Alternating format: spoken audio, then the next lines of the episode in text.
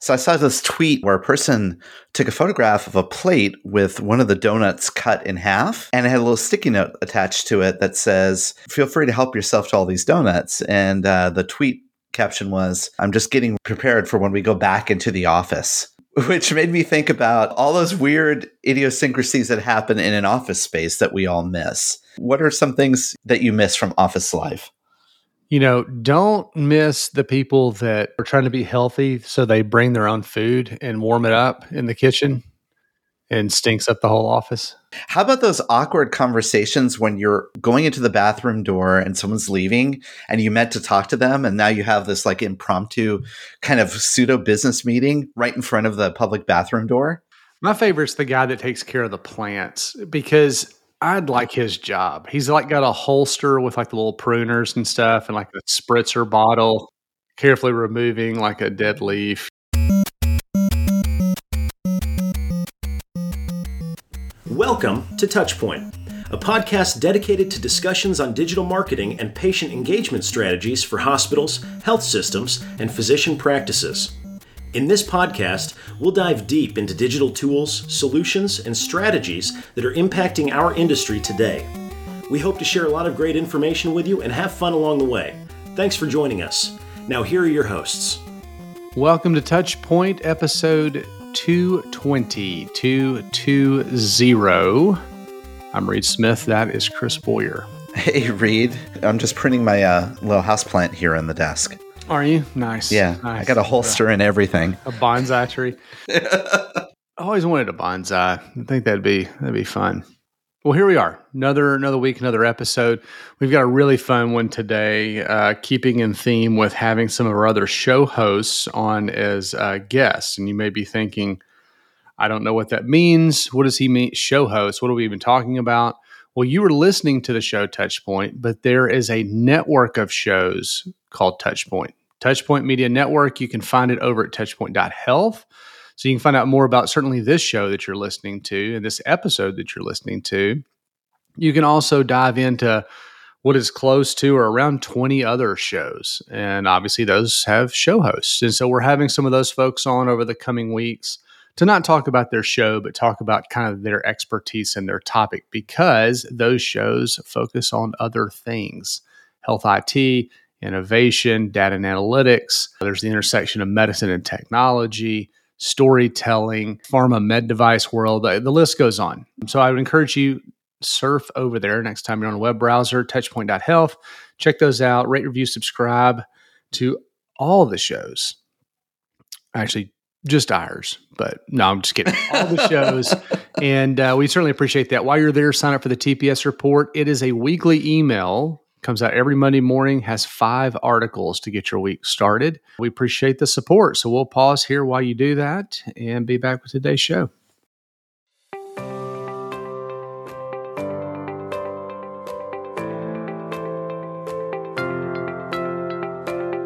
Chris, in today's digital age, your online reputation, as we all know, is crucial.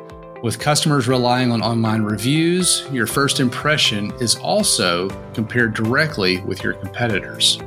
Sure is. And Reed, consider this 86% of patients today read online reviews, and 73% demand that that healthcare provider has a minimum four star rating. Demand. They demand it. Yeah, they do. Well, to stand out, choose reputation to help amplify your brand and to build trust. Be the provider of choice in your area, understand patient sentiment, get actionable insights, and even foster patient loyalty. And look, here's the easy way you could do that. All you need to do is go visit reputation.com slash touchpoint. That's reputation.com slash touchpoint, where you can download their healthcare online reputation management guide and build a reputation that performs for you.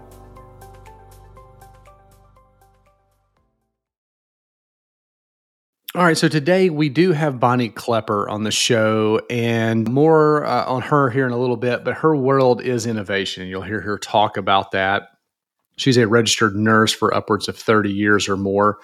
And uh, it was a really fun conversation, interesting conversation. I think it dovetails nicely into what we're talking about today, which is this uh, evolution innovation in the marketing space as we continue to try to iterate and innovate within how we do things, the consumerism push, and then ultimately what we're going to talk about today, which is marketing technology.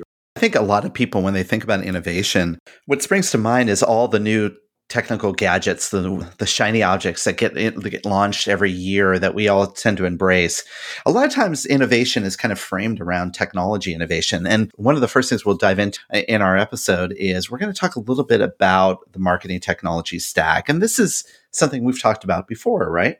Yeah, it, it has. We and certainly we talk about technology quite a bit and you'll hear you know hear us talk about it today but you'll also hear bonnie talk about it. it may just be a new way of doing things. And so when you think about innovation it's not just about technology. It's not just about you know developing something new that you would sell like a product or service or widget. It could be the way that, that you're doing things even in amongst the technology right? So as you think about like the technology stack itself it may be the way that you think and use and utilize these tools. We found an article that was actually written by a consultant a number of years ago that actually talked about how to reframe the marketing technology stack in sort of a model that actually makes a lot of sense. So this is like an innovative view of marketing technology using this framework of attract, engage, and delight. We've heard that attract, engage, delight often. Delight. That's what technology is known for. Delighting. it sometimes does turn on delight, but sometimes it also can turn on other things. But um, it's a bad pun. Sorry. Full of dad jokes today. When we talk about marketing technology in general, or MarTech, that sort of, in a, in a very broad stroke, represents all those technologies, software applications used by organizations to kind of manage that entire customer life cycle from the early stages, acquisition, interest, that sort of thing, all the way through to retention and loyalty, things like that. There's not a place really anymore, I, I don't guess, that you can't find, at least you can't find uh, a way to meet uh, the need using technology, right? I mean, people are innovating for all stages of the journey. And it, depending on what business type you are, and last week we talked about different models in healthcare, right? B2B, B2C, whatever, but also the industry you're in and your customers' behaviors and your marketing strategy and processes, all that allows you to rethink the way your marketing technology stack looks. And so I often get asked, you know, what's the best marketing technology stack for an organization? And I have to say, well, it depends. What are you trying to accomplish, right? Mm-hmm so today when we start to think about what is this overarching framework for a marketing technology stack i think it's important for us to say you know it may be different depending on what your individual unique needs are for your organization. Yeah it, it, really is. And this is where we we run and are susceptible to the shiny object syndrome right? We go to well we used to go to conferences but when, when, you when you went to conferences and you see somebody present, and you're like, oh man, I need one of those now, right? And there have been a couple of uh, culprits uh, over the years, you know, like CRM chatbots were another one, you know, in other things, right? Like you would you would see somebody, and you know what? The reason it was so attractive is because it was right for that use case in that organization. And again, it, it, could differ depending on what you're trying to accomplish. You and I have we've worked with many different size organizations, and quite frankly, the marketing technology stack is different for each one of those organizations, depending on their marketing plan, depending on how they are tracking and, and engaging their customers, and even you know when they start to look at um, you know all the different things that comprise their go-to-market strategies, or even how they use they're like CRM to begin with, right? Uh, are they there to drive more patients? Are they there to build more loyalty, whatever it may be? Which brings up this framework of attract, engage, and delight. When I say those words, Reed, attract, engage, delight, in your mind, what do you think about? Well, I mean, most businesses, right? I mean, that's the goal is to attract consumers or your customer base. Uh, you want to be engaging, and then certainly the delights, the retention piece, or the the satisfaction piece of the equation. So that kind of aligns to everything that we know of in the modern healthcare marketing department, what they're trying to accomplish. So it, it does make sense. So let's let's break these down step by step, and let's first talk about the attract technology or those those technologies that help audiences discover learn more about your organization. Some of that stuff you know if you think about top of the funnel although it's hard to think about a funnel nowadays because everything's kind of more circular or more like kind of interrelated but still top of the funnel stuff yeah, first thing they mention in there is uh, is SEO, so the organic side of the equation. So, you know, what are some of those things that you can do to make sure that you're found online? So, on page and off page SEO, most people think of the on page SEO stuff. So, like, and even some of this runs into the ADA compliance stuff, but the alt tags and et cetera, and the metadata, and you know, how do you position the content on the page? All those types of things to you know make google match you up with people's search queries that's certainly most searches begin through a search engine nowadays, although there are a few people that do start their search right on an organization's website. So that's why your content management system or your CMS is also a critical part of this attract technology framework. It's also modern day CMSs are the foundation of our content strategy and can act as the content hub. So this is a way where we could spread great information across multiple different channels because CMS is no longer just power your website. They can now act as syndication systems to publish to apps, to social media, to emails, to you know a variety of different online platforms. Next thing they mention here is social media. Again, from a pure uh, garnering attention uh, standpoint, certainly allows you to put content in front of people. Uh, yeah, this is not the same thing as search. You know, search you're putting content in front of people who are actively looking.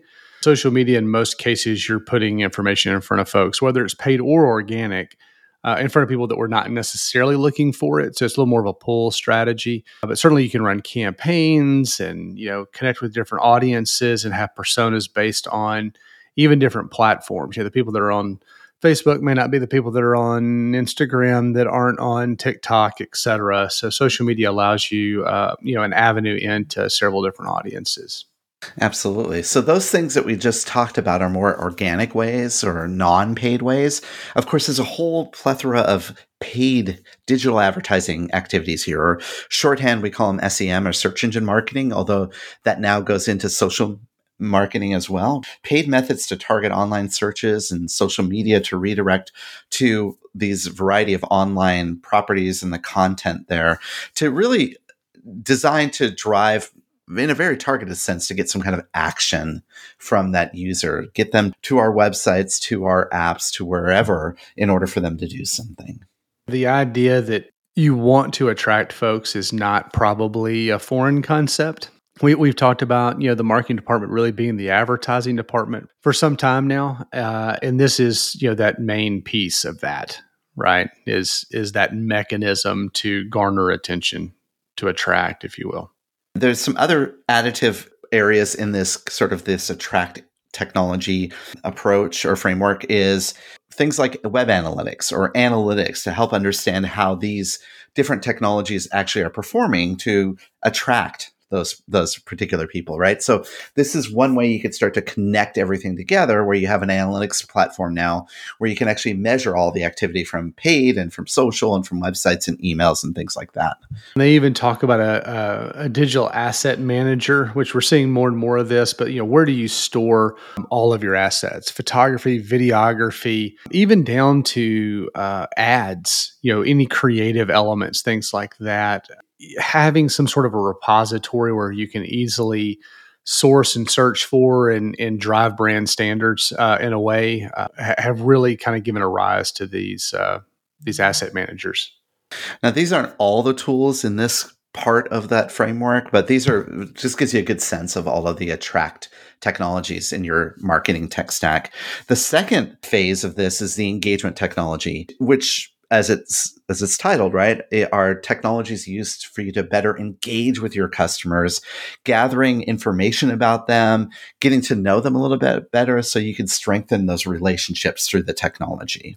So, what are some of the platforms there or technologies there?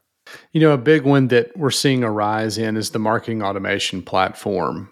A lot of people are using this for email or drip marketing campaigns, but this can even extend into like the text messaging world it's a way to drive those touch points uh, and continue to pull people back in a lot of cases and serve up information, quite honestly, that's most relevant to them. So these are common that, you know, this is like Marketo, Pardot, you know, those types of platforms. Although you can even have a marketing automation process, I guess, uh, in, in place through even some of the email marketing tools like Emma or Mailchimp or some of those where you're you're automating content to maybe a certain list or a certain segment of your list based on you know what it is that they like. But it's a way to kind of continue to engage and and pull people in through different touch points and learn a little bit more about how they're reacting to your various different activities too. And that's why another technology that's often used here in the engagement section of your Martech stack are things like health risk assessments or other online interactive tools that provide some kind of purpose or value and also allow you to, you know, once again, provide resources to your consumers that are maybe not directly on the way to make an appointment with you. Maybe they just want to get more information about their health, but you could track that and now you can start to engage with them more based on what you learn. The next thing they mention here is uh, is CRM or uh, customer relationship management. So again, you could almost make an argument that some of the HRAs, at least that we've seen and used, uh, and even some of the marketing automation platforms have elements of CRM as far as you know we're collecting and and having these interactions with consumers and kind of what that what that means right and and being smarter over time. But a true crm obviously is going to have the attribution piece to it so allowing that tracking back to our efforts and kind of the downstream what does this mean financially to the organization? And so again a lot of these things dovetail together and fit together. Uh, some of them you need other pieces to go along with it to really you know see the value some of them have parts and pieces. Like again, even some of those email tools, you could argue have CRM functionality to them. Some of the chat bots we've seen, you know, creating customer records and things like that have a CRM functionality to them. Coming soon from Greystone, BowStern, and Touchpoint Media, live from HCIC, a new podcast that brings you front row access to the latest innovative strategies that are shaping tomorrow's healthcare industry. In this 12 part series, as recorded live at the Healthcare Internet Conference, we'll hear from industry experts such as Paul Matsen of the Cleveland Clinic, Kathy Smith of Roper St. Francis Healthcare, David Feinberg from Mount Sinai Health System, Rose Glenn from Michigan Medicine, and many others. Subscribe now on Apple Podcasts, Spotify, Google Podcasts, or your favorite podcasting platform. This podcast series is brought to you by Greystone.net, BowStern, and Touchpoint Media.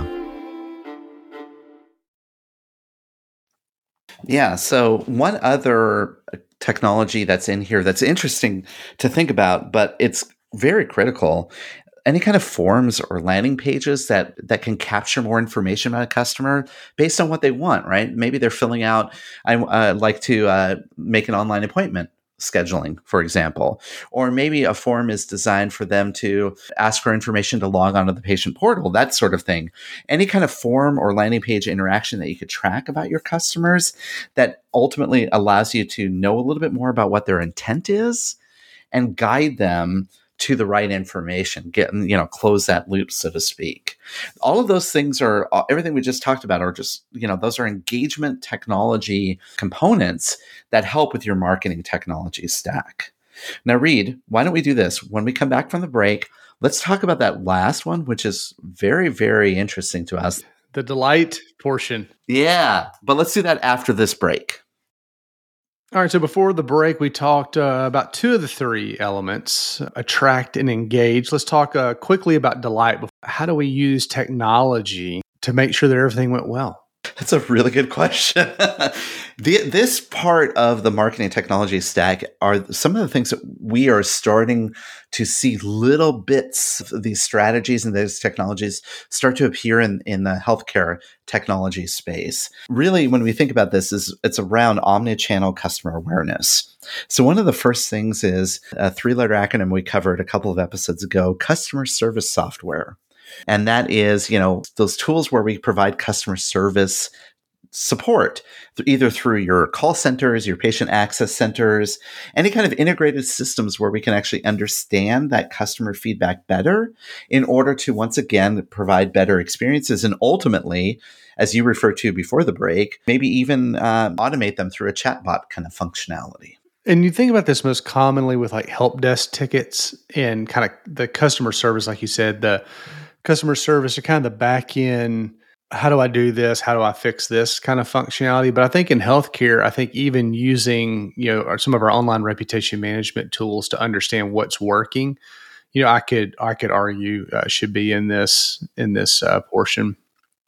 Next thing they mentioned here is voice of the customer. So again, much like the reputation management piece, the pro in this case proactively gathering insights. So how do we you know how do we ask people in an automated fashion because we're talking about technology uh, how we did. Like how do you gather that? How do you get it? How do you how do you bring all that information together? So again you can start identifying themes. Even reward and recognition programs that can help fuel that. You know who's doing a great job? It's not all about just fixing the bad right? It's it's also about recognizing uh, some of those employees that are standing out or understanding what's working well that we might could implement in other areas and things like that Absolutely. Voice of customer. We've done a couple episodes on that, so go check that out. Another one here is instead of just, you know, the standard analytics, now we're getting into business analytics or, uh, you know, the BA as the acronym is, where we can consolidate data from various sources into a single dashboard and to review against your overall KPIs. And many times when you're talking about business analytics, you're mapping them to that actual customer journey. So now you're able to understand the entire spectrum of how that individual customer interacts with you throughout their entire life cycle. This is really, really important. And oftentimes I see healthcare organizations do this at, a, at an enterprise level. So you have a marketing person on an analytics uh, uh, group with also people that are in operations and clinical, et cetera, in order to get a better picture of the overall customer. You know, and the last thing we'll mention, which again kind of goes back to CRM, but they, they talk about customer data platforms again a way to kind of unify or, or, have profiles built. And i think a lot about segmentation and things like that but really understanding what that persona is. And so how are you using data to continue to inform that persona therefore allowing you to do a better job at delighting? So again we don't i don't know that we really talk about you know customer data platforms in the way that we are in the frequency that we talk about like crm and marketing automation some of those types of things but something to kind of think about this is now kind of breaking free of the marketing suite into the organization. And that's, I think, the bigger trend here is that the way this framework describes the marketing technology stack, it really centers everything around that individual cu- customer or consumer. And if you think about it, so does all the other technology in your organization. So, if a good marketing technology structure or framework can plug right into or align with the larger organization structure.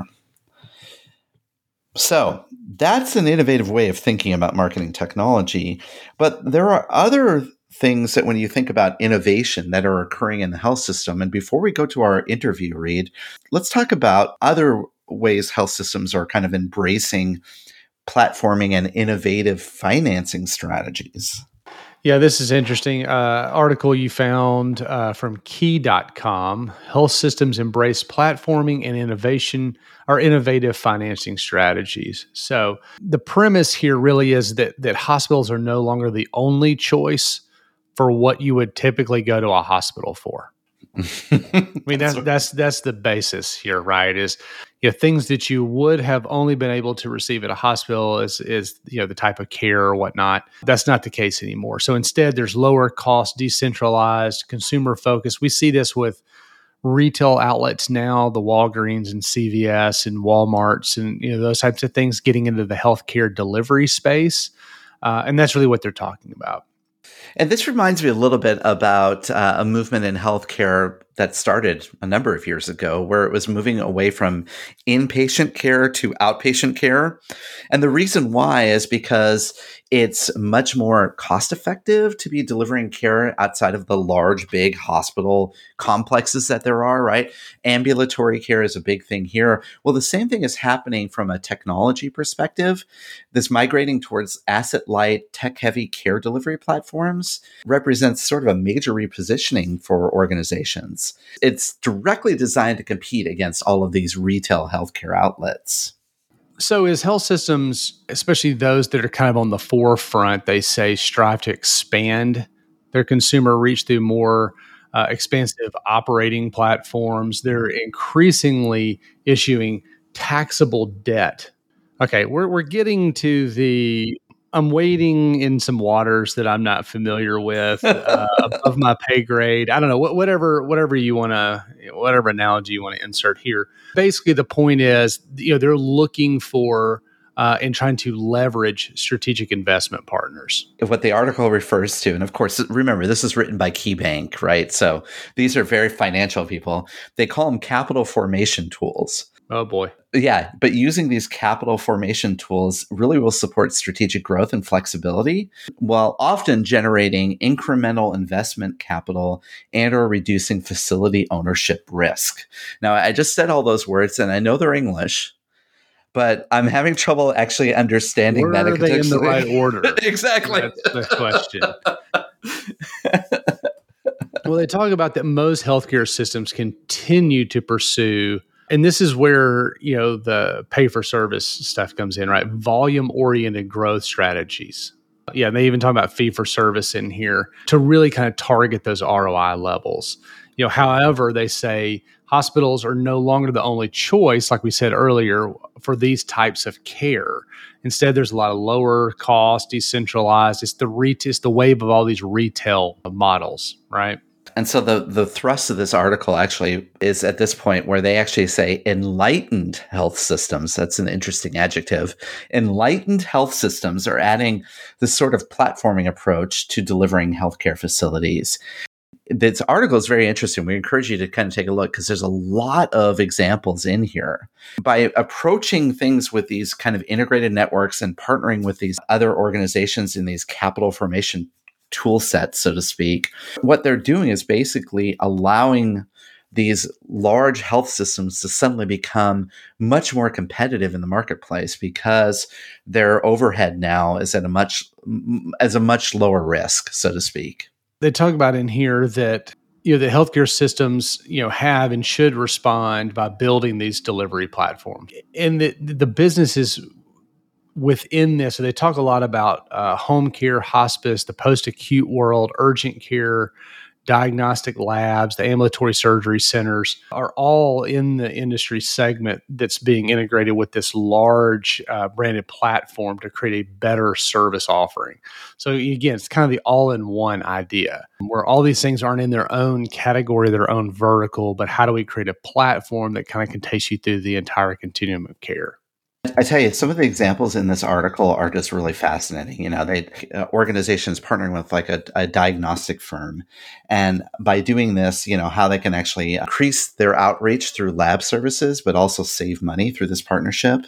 And they get into other things too, like Alternative Solutions Health Network partnering with Beaumont Health for post acute care, Livongo partnerships, right? You know, even technology partnerships. We're seeing the big point here around this article is that through these network platforms and investing in some new capabilities, technology and brand development, while in the past you, you think, you know, this is a, a huge overhead because most of the the health systems would assume those costs internally. Through this now these interesting partnerships now what's happening is we're become we're seeing more and more larger organizations and even smaller organizations start to rapidly adopt and and deliver care in new modalities to their market areas to their service areas and uh, do it in a way where they can actually are are getting positive financial gains in the long term. And before we jump to this interview um, with uh, Dr. Clipper, I, I think you know one thing she mentions in our conversation is this idea of who owns the idea. which is kind of interesting, right? So as we think about a, a, a nursing shortage, for example, you know what nurses may or may not be doing around ideas they come up with within their health system. And so, you know, how do we continue to foster an environment of good ideas? And so, I don't want to butcher it. Uh, I think she does a much better job of talking through this and a lot of really cool examples of what we saw during the pandemic of how people took innovation uh, as their own job, even though that really wasn't what they do. What, what, what what's not what's on their business card. So mm-hmm. let's pause uh, as we uh, take a quick break here, here from one of our sponsors. But uh, we'll be back with a, a conversation uh, with Dr. Bonnie Clipper.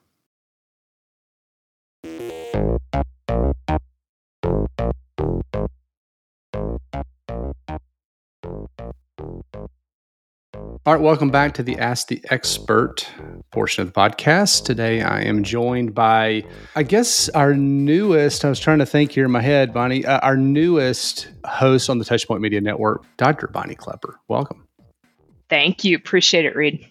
So you and I have known each other for some years. Uh, you obviously grew up and found your way into healthcare through the nursing side of the equation as a registered nurse, and then ultimately spent a lot of time in education. And but people, most people probably know you in the innovation space uh, over the last handful of years, decade, decades.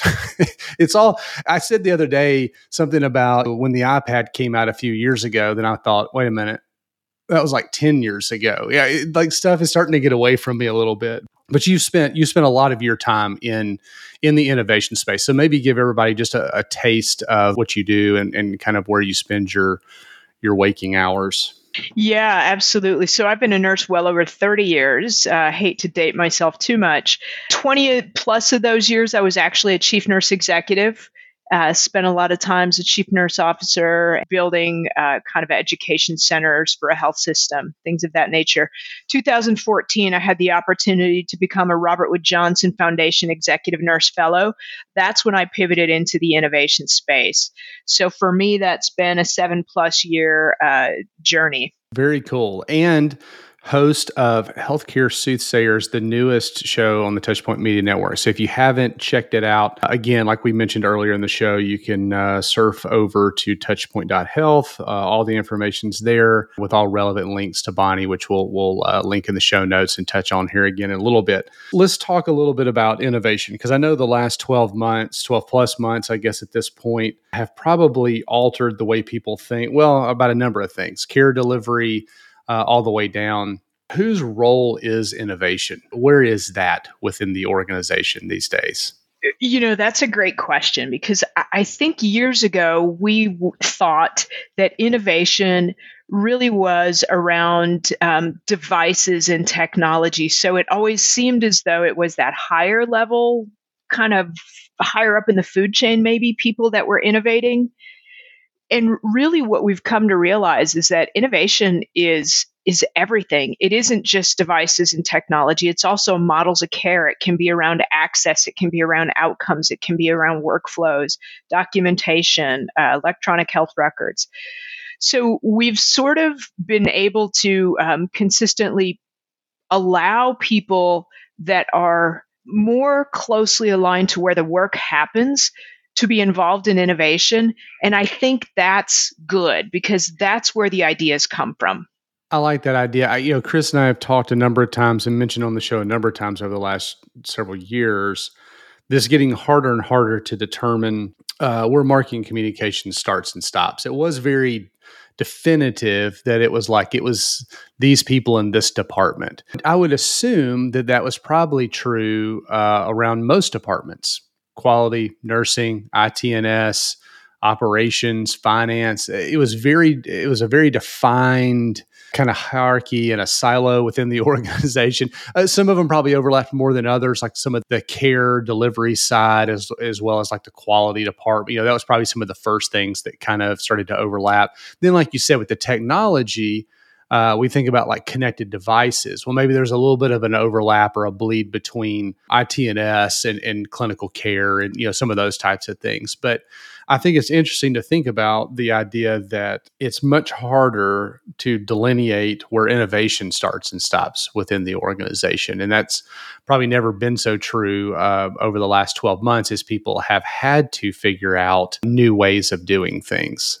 You know, I, th- I think so because we've been able to see the innovation happen at different levels and it can happen in a, in a not so complex way. So, for example, the pandemic has really done a great job of shedding light upon things that we haven't done well in healthcare. And again, whether that's around staffing or workflows or access or outcomes, equipment, we've really been able to um, dig into some of those areas. And I would say much of that happens because we've been forced into it. We've been forced to come up with ways to provide patient care eh, more safely. So it's really given a lot more people the opportunity to be creative and to invent and to innovate. What, what is that? What are some practical examples? Like, what, what does that look like? I mean, I know from, from a nursing background, you've probably got numbers of examples of nurses that have, out of necessity, like you just said, had to figure out new ways of providing care. What, what does that look like over the last year? Yeah, there's some really great examples out there, Reed. So if you think back to the beginning of the pandemic, it was so frightening and scary. And it was at the time that we literally saw patients eh, just flooding into hospitals on the East Coast. And of course, there were nurses and physicians and other healthcare professionals that were providing care to them, and, and they were scared to death. And you also might recall they didn't have adequate PPE. So we saw nurses in Boston that very quickly found their way to 3D printers and started 3D printing face shields to protect themselves because all they had were literally, you know, surgical masks. We saw um, as this unfolded on the West Coast, we saw nurses bring in baby monitors from home and put them in their patient rooms so they could either visualize their patients or listen to their patients and communicate and make sure that everything was okay. And that was around minimizing their exposure or their risk to those patients. We saw nurses in intensive care units learn very quickly that they could string together multiple sets of IV extension tubing so that essentially they could have the, the patient connected to the pump and the pump outside the door of the patient room and make any adjustments to medications or flow rates outside the room, again, to minimize their exposure. We saw nurses that were able to help serve homeless shelters and they're super techy and what they were able to do was to reprogram basically iPads so that at one touch it could connect a patient or a maybe client that would be going into a homeless shelter. So if they hit the screen with one touch, they would immediately be connected with a nurse that could screen them for COVID. So we saw amazing innovations come out of this. What does that do to innovation programs and how organizations are thinking about innovation going forward? Is this is this changed hospitals, healthcare systems, other provider organizations on on how they think about innovation? You know, that's a really good question. So I think that what we have seen nationally continues to sh- amplify the work of nurses and and really prove out the value that nurses bring to the equation, along with other health professionals, right? Each of us that are trained in our discipline are incredibly valuable, and it takes all of us together to sort of bring this whole thing to patients that's called healthcare.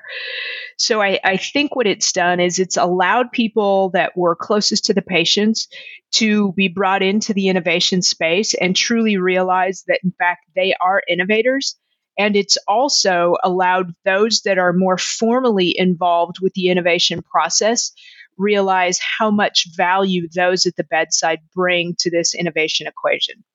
That's a great point. And, and I would assume, I'm doing a lot of assuming, but I would assume that you know people that are more formally involved you know i can think of some of the larger organizations that have innovation labs and departments and staff and you know all, all that kind of fun stuff like Kaiser or Hopkins or you know th- those types of folks. This has really kind of opened up a world to them potentially that they're getting a lot more people involved maybe or there's different ways to think about initiatives that they can really then push forward but if i'm an organization and i don't really have people in those roles you know i'm a community i'm a regional hospital you know whatever it may be how, do i start down this path like what what what does how do i start capturing these good ideas and and those types of things I don't think it has to be a crazy expensive investment in something like an innovation lab or a studio. I, I while that's awesome,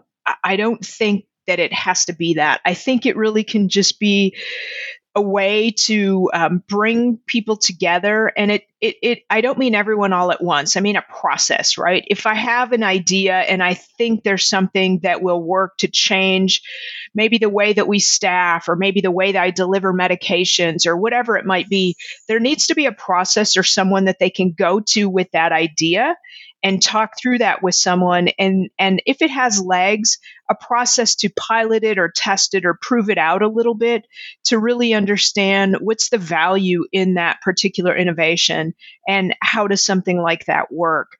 So just the opportunity to think through it with someone else is awesome. I will tell you that one of the things that has happened is that nurses um, I can speak to them the best, but in, they sometimes feel very threatened by organizations because if, if a nurse has a really amazing idea, particularly around something that's tangible, a device or a product, oftentimes their organization says, Hey, we own that. If you thought about it while you were working for us, we own that. So, what I hear from nurses is that many of them actually quit their organizations to build out their idea and then they'll go work kind of PRN for other organizations just to sort of, you know, keep some money in the bank account while they're building their idea because they don't want their organization to kind of steal it from them. So that is something that we still are going to have to grapple with a little bit. Uh, you know, th- there's obviously a lot of money in healthcare, and there's a lot of you know PE backing as it relates to products and services, and you know even provider-based organizations to some extent. So I, I can see how that's interesting. But I think if you had a process or had had a lot of these things defined, uh, then it may alleviate some of that. Either the fear that I'm going to lose the IP, I'm going to lose the intellectual property, or this isn't my role is my role you know what role do i play you know those types of things. And so i like the idea of the process. And so i would assume in most cases that starts with kind of that governance committee type structure or you know who, who's going to be kind of in charge of thinking about how this works and in building those avenues. As marketing communications professionals you know a lot of people listening to this show our role historically has not really been marketing and communications. It's really been advertising. You know, we've really been an advertising department. Everybody thinks they're a marketer. Uh, they're really an advertising department. And so I think now we maybe have a chance, if you look at the four P's of marketing, we have a chance to, to maybe influence the product portion of the equation uh, a little bit. And so I don't know, maybe a little encouragement to those that are out there just of, hey, that this may be something that you could spearhead or lead or help with, uh, and it kind of help define what that process is.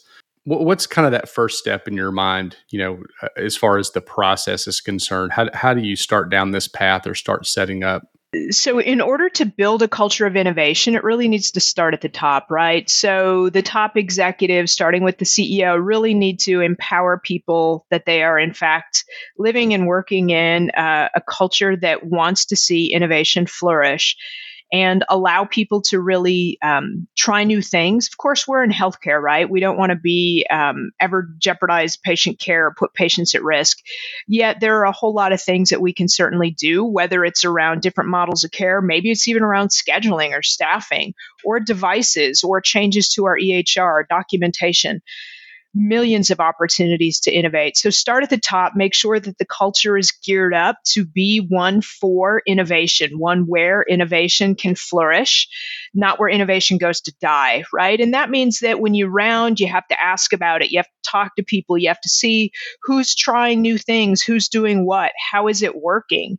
And then really you want to reward people for kind of taking a chance and trying something new. There certainly are organizations that do a really good job at this. I don't think that you have to have the million dollar innovation lab in order to build a culture of innovation. And again, by allowing leaders to empower people to try new things, to put their ideas into practice, that's certainly a way to start.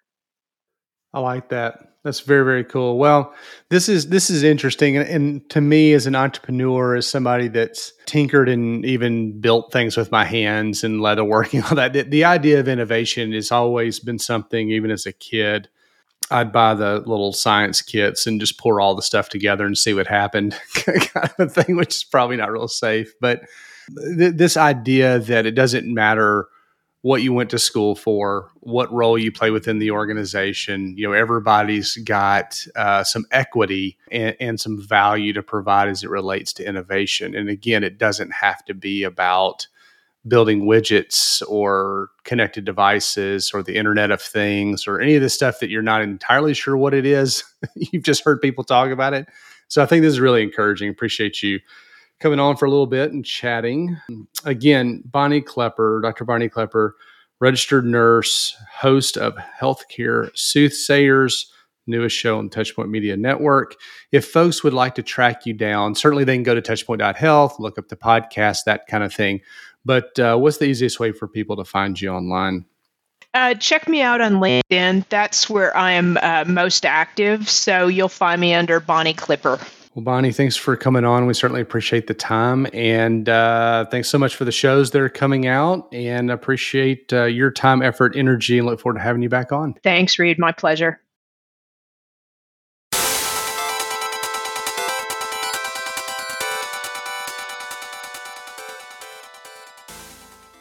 All right, special thanks to Dr. Bonnie Clipper. Thanks for coming on the show. Thanks for um, really kind of thinking through and talking about innovation. I, am sure I really enjoyed the conversation. It was a lot of fun. And uh, certainly, if you'd like to hear more from her, her new show, Healthcare Soothsayers, is out on the Touchpoint Media Network. You can find it over at touchpoint.health. And uh, gosh, by the time you're hearing this, there's probably, I don't know, three, four, five episodes out, something like that. So go go check out some of those conversations she's having. Um, I've been privy to see the ones that are coming down the pipe, and uh, there's a lot of great great ones coming. So be sure to subscribe to her show and connect with her on LinkedIn. All right. Before we get to recommendations, uh, quick plug for the TPS report. Uh, weekly newsletter comes out every Monday morning. Uh, has five articles curated from said show host on the network. Uh, but one other thing that it does have in there, kind of down at the bottom, are some quick links to upcoming industry education opportunities. So these are things like uh, the Healthcare Internet Conference or you know Mayo Clinic's collaboration with SHSMD for the Advanced Social Media Conference that's coming up in June, Th- things like that. So we've got quick links to where you can find out more and even register for those conferences. So another great reason to subscribe. If you've got information that should go in there, upcoming conferences, webinars, etc., let us know. If there are people we should interview, topics we should talk about, let us know that as well. You can track us down, uh, certainly. So let's do a couple recommendations. What do you What do you have today, Chris? Well, Reed, this last weekend, my wife and I, we spent some good quality time in the yard. We're not quite at spring yet in Minnesota. You know, it truly is a colder, April is kind of a colder month. They, they actually are predicting there might be snow on the ground again this week. Oh, boy. However, I, I'm seeing our our gardens start to spring. We everything's starting to grow. There's been a lot of moisture, so things are sprouting up. So this weekend we prepped for the spring by getting mulch and that's mm. going to be my recommendation because anytime you're working outside, you know, and you have a garden that you're tending to, it's always important to lay down some mulch. And, and I feel in, in, at least here in Minnesota, when we lay down the mulch in the springtime, it actually sets everything up. It, it keeps the the warmth and the moisture in the ground, particularly if there's a little bit of snow left in the in the month. And it also is just really good quality time to spend in your yard, just making sure everything looks so nice and tidy when you're all said and done. I have a specific type of mulch that I'm going to recommend. Okay. I do realize that mulch is different in every, you know, state that you're in because mulch ideally should be made locally, right? It should be created from materials that are done locally. Particularly, I like brown wood mulch because it's it has a, the the most amount of natural colors that are in there, so you don't have to deal with dyeing. We also bought mulch this week. You did too. See, there you go. Yeah, I like uh, we ours is brown, but it's the mini pine bark nuggets. That's, that's what we like. So it's it's bark from pine trees that has been ground up. But yeah, ours is more of a brown wood mulch that comes from a variety of different sizes of wood. So you have you know twigs, sticks, etc., but also a bigger chunk. Our neighbors, by the way, also got mulch and they did red bark. So good for them, right? So at least we look different. But uh, there you go.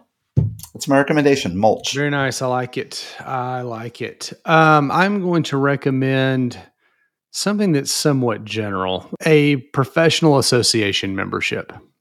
Chris and I are members of and have been founding advisors or are founding advisors, I guess, of the Mayo Clinic social media network. So, certainly uh, high on the list. Recommend that if you have not joined and you're in the social media space great organization to get involved with, uh, online message boards, all that kind of fun stuff. There's SHSMD, which is the Society for Healthcare um, Strategy and Market Development, and they are a subset of the American Hospital Association. So another great group you could get involved with and join if you're in the marketing communication space. And then also the American College of Healthcare Executives, ACHE. Uh, great place to get involved, um, even as marketing communication individuals, even though it's more of an operations association, if you will. A lot of really fascinating uh, education and content. And then a lot of these folks, whether it's SHSMD or PRSA or ACHE, have local chapters. Um, and so be sure to get involved there too. So just want to encourage people to continue to connect uh, within the industry. I think it's really important now, probably more than ever, as we're in this virtual environment to try to stay connected. And that's just a, a great way to do it. Hmm. I happen to have my SHSMD renewal slips right here to take care of later today, so I love that recommendation. Um, well, cool. Another great episode, and uh, looking forward to next week as we continue our road show of other Touchpoint Media show hosts. So. Uh, stay tuned for that. These are some smart folks, or they obviously would not be hosting a podcast if they didn't have anything to say. And so uh, they're great folks to have on and, and dig into different topics. And we've got one next week that's going to be a little different uh, something we haven't talked a whole lot about that I think will be fun to kind of kind of get into as you think about building your your uh, your marketing team. So, Chris Boyer, I'm Reed Smith, and we'll see you next week. This has been a Touchpoint Media production. To learn more about this show and others like it, please visit us online at touchpoint.health.